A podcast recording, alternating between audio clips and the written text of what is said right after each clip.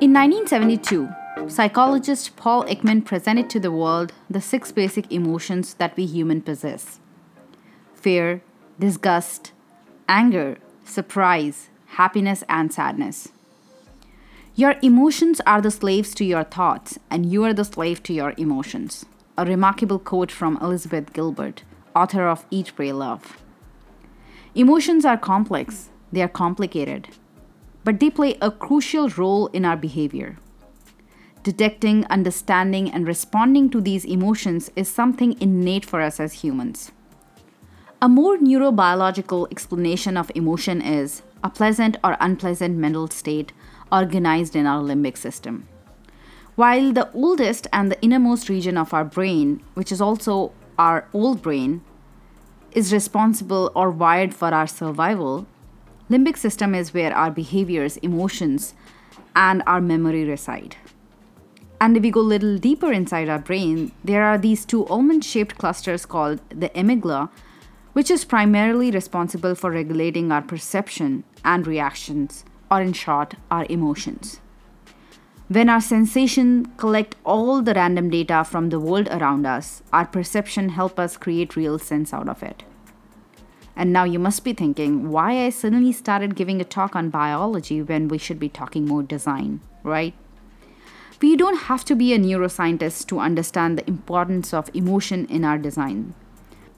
Truth is, the biology and psychology of emotions are very much intertwined, and so are their relationship with design. And that's a great way to explain why the same design can be perceived in a number of ways by different people. There is this familiar term in design called emotional design, a concept given by Don Norman, which basically talk about creating long-lasting and delightful experiences by using our emotions while designing any product. There is another term called emotional intelligence, or EQ, which Daniel Goleman defined as understanding one's own feelings, developing empathy for others, and regulating emotions in a way that enhances living. Emotional intelligence or emotional quotient is not only the ability to identify and manage our own emotions, but it is also the ability to recognize the emotions of others. I'm Priya Saraswat, and you're listening to Immersive Experiences. And in this episode, we'll talk about these two concepts of emotional design and emotional intelligence that, although have emotions in common, but are significantly differ and yet play equally important role when we design product and services for our users.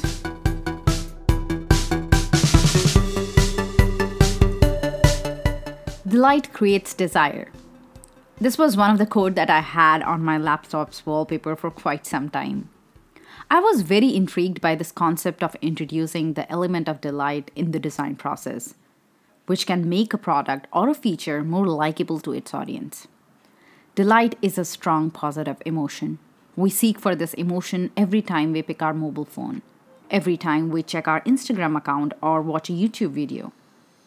Emotional design articulates the sudden rush of positive emotions that we feel after perceiving a product. It can be a physical object like a Prada sunglasses, or a digital one like a new filter on Snapchat. You might have heard about this term called MDP to replace the conventional MVP approach. A minimum delightful product, or MDP, is an idea to give not just a viable product in the hands of our customers, rather, something they get excited about. I sometimes find this idea to be very similar and connected with the concept of hooks given by Eyal to build habit forming products. Delight is the first step or cue that leads to a routine in expectation of a reward and thus forming a habit. A habit formed using emotions. Emotional design has a power to turn your visitors into your users and highly likely your loyal fans. That being said, delight doesn't exist in isolation. If you're familiar with Maslow's hierarchy of needs, the pyramid that talks about different motivations humans have to move to the next level of needs, the shape of the pyramid with the largest, most fundamental need is at the bottom. The crux of the theory is that the individual's most basic needs must be met before they become motivated to achieve higher level needs. Delight in design is, in fact, a higher level need. What it means? It means that the basic need of your user, which will motivate him or her to use your products, are in fact usability, function, and reliability. Taking care of those three basic needs will ensure that the delight is in fact creating the positive emotional impact on your user.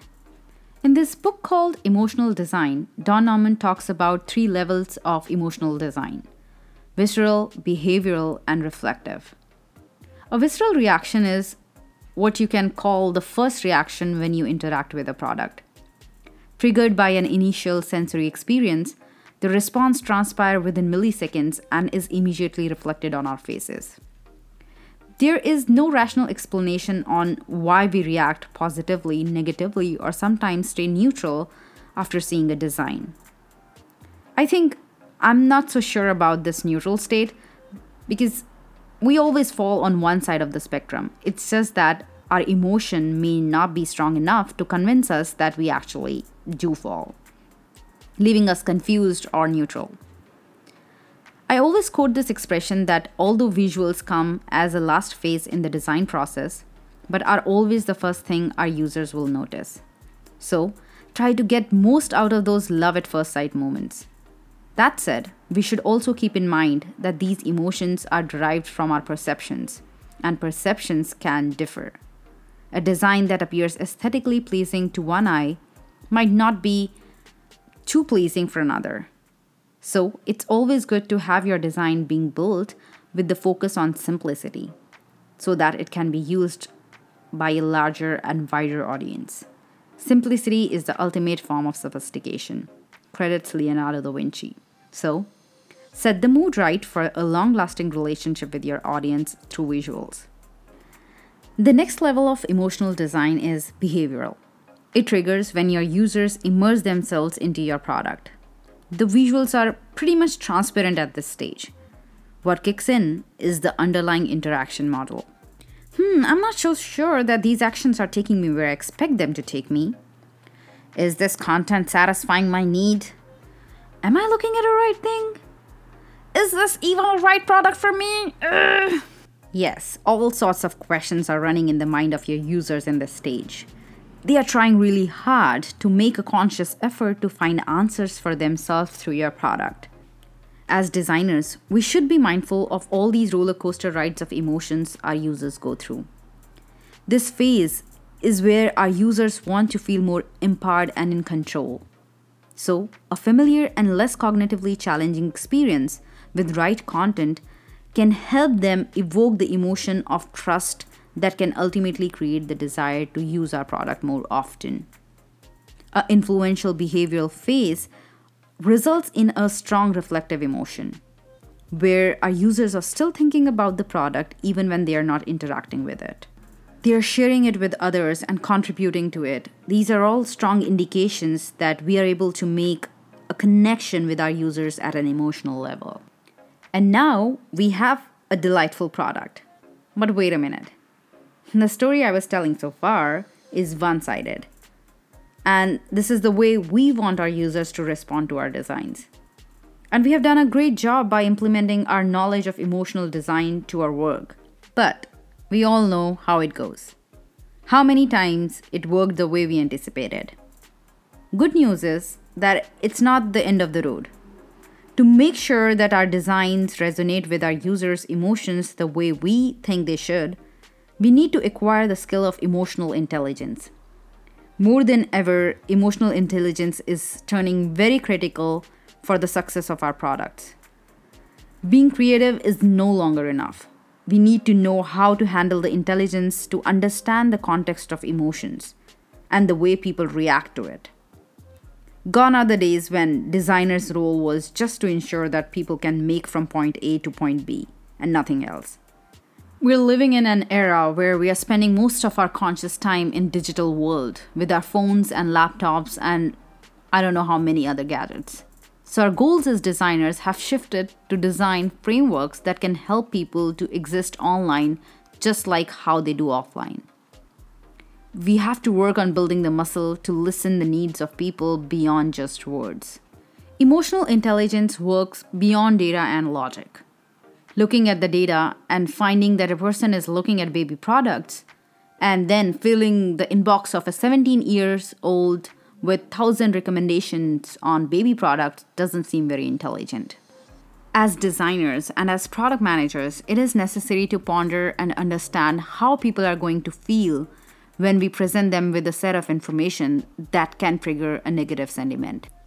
There are, in fact, components through which we can work on becoming emotionally intelligent and build more stronger relationship with our users.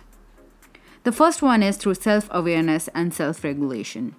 Understanding our strengths and our weaknesses is a critical step along the path of self-improvement, right? I understand that every organization is doing business at the end of the day, and revenue and return on investment matters. But we can still stay human to stay profitable. Accepting that we are not perfect and sometimes end up doing things that hurt people's emotions and sentiments, but showing willingness and intentions to correct what went wrong is what matters. One of the experience I had with Amazon Prime Video where I rented a movie and there were some technical errors in some part of the clip, which I didn't like as I paid for it. To my surprise, I received this message from Amazon apologizing for the bad experience and interruption that happened and refunding the whole amount for the rented movie. I think this is one form of being emotionally intelligent.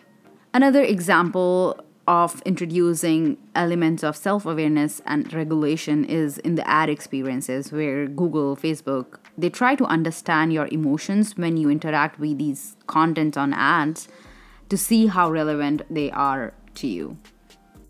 Another important component that can help us introduce this element of emotional intelligence in our design is motivation we as designers should focus on understanding the user's motivations to inform our own. One of the best ways to understand motivation is to change the perspective, which is actually the hardest thing to do. And it can be very challenging as well. Each individual has differences, which is influenced by a number of factors, including culture, beliefs, knowledge, and experiences but we can still work towards it and avoid generalizing the perception, rather analyzing them. Collecting the information about our users in situations by observing them and interacting with them help us recognize those differences. And most important, keep the biases aside. You can't just make an assumption about an audience sitting miles away from you based on your own experiences. You have to be with them in order to understand what they feel and what their emotions are when they are in a particular context and using your products.